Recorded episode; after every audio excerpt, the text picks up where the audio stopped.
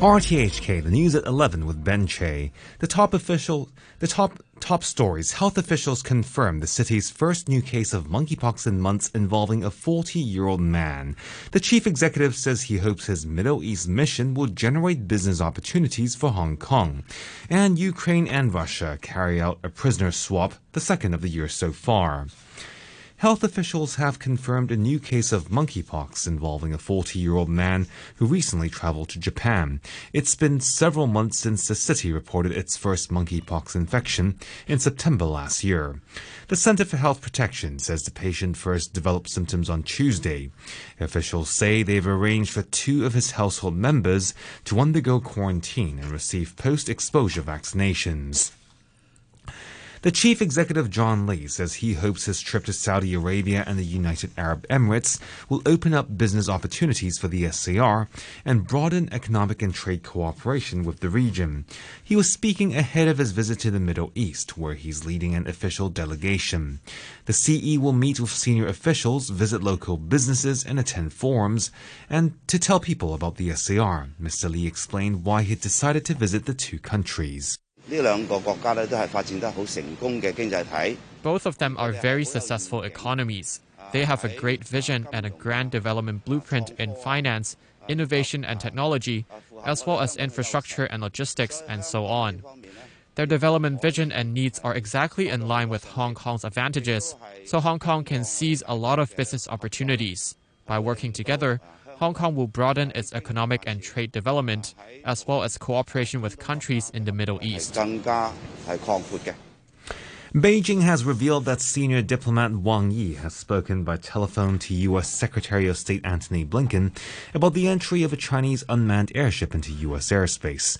The Foreign Ministry yesterday described the balloon as a civilian airship used for research, mainly meteorological purposes, that had been blown off course.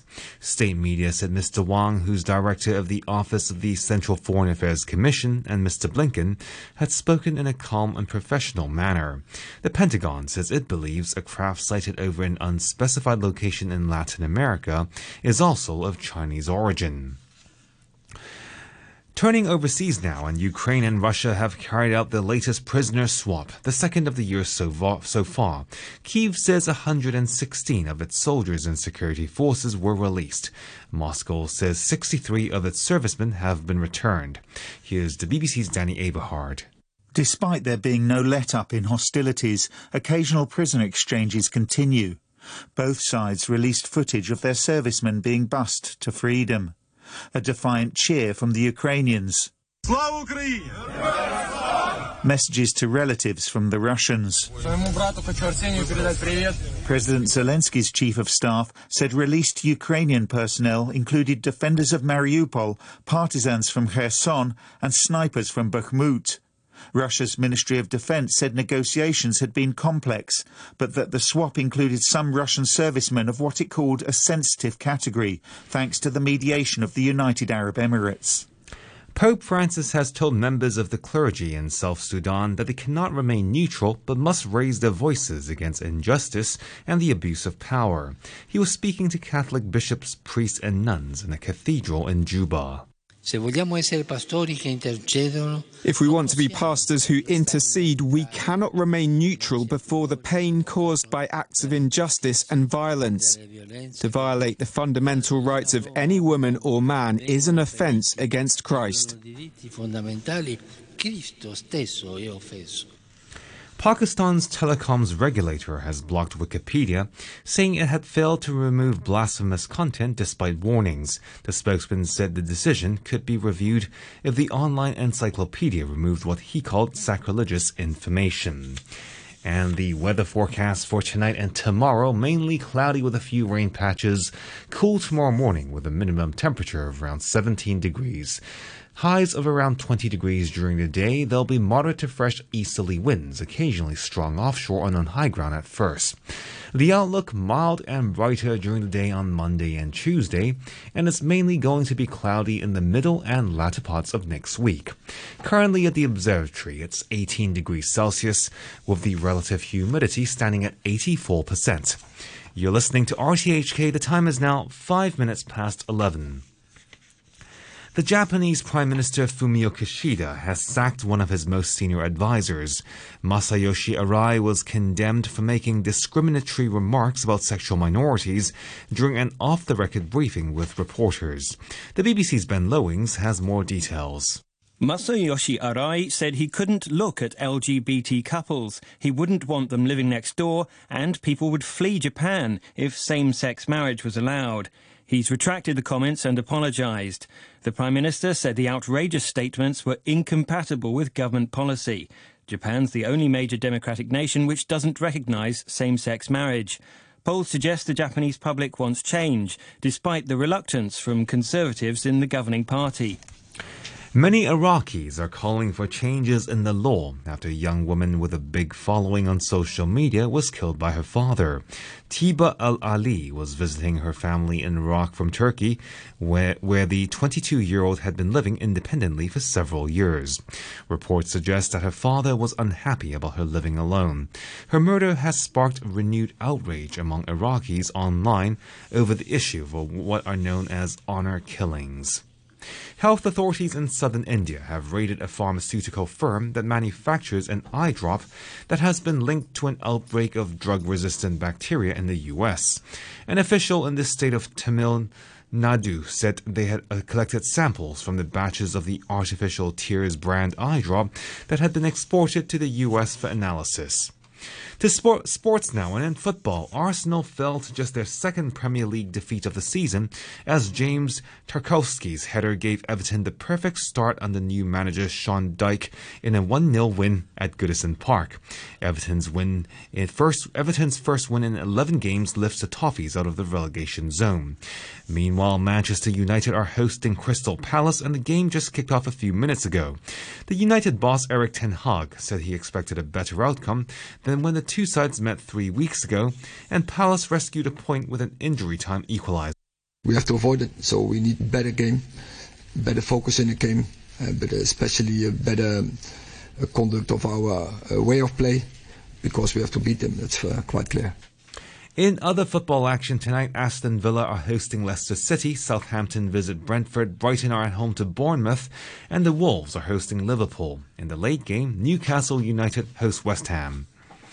The Rugby Union Six Nations gets underway this weekend with Wales hosting Ireland in the early game before England welcomes Scotland to Twickenham in the Calcutta Cup later tonight. The England lock Maro Itoje says they're fully focused on Scotland. I think Steve has made it pretty clear that you know the only game that we are thinking about. The only game that we are talking about is Scotland Calcutta Cup at Twickenham. Um, that's the only game that he's he's mentioned. We haven't looked further than that. We haven't looked at Italy. We haven't looked at um, whoever we're playing after that. See, I don't even know. In boxing, Puerto Rican boxer Amanda Serrano narrowly missed becoming an undisputed champion last year when Katie Taylor edged her at Madison Square Garden. Tonight, she returns to Madison Square Garden to face Mexico's Erika Cruz, with all four belts in the featherweight division on the line.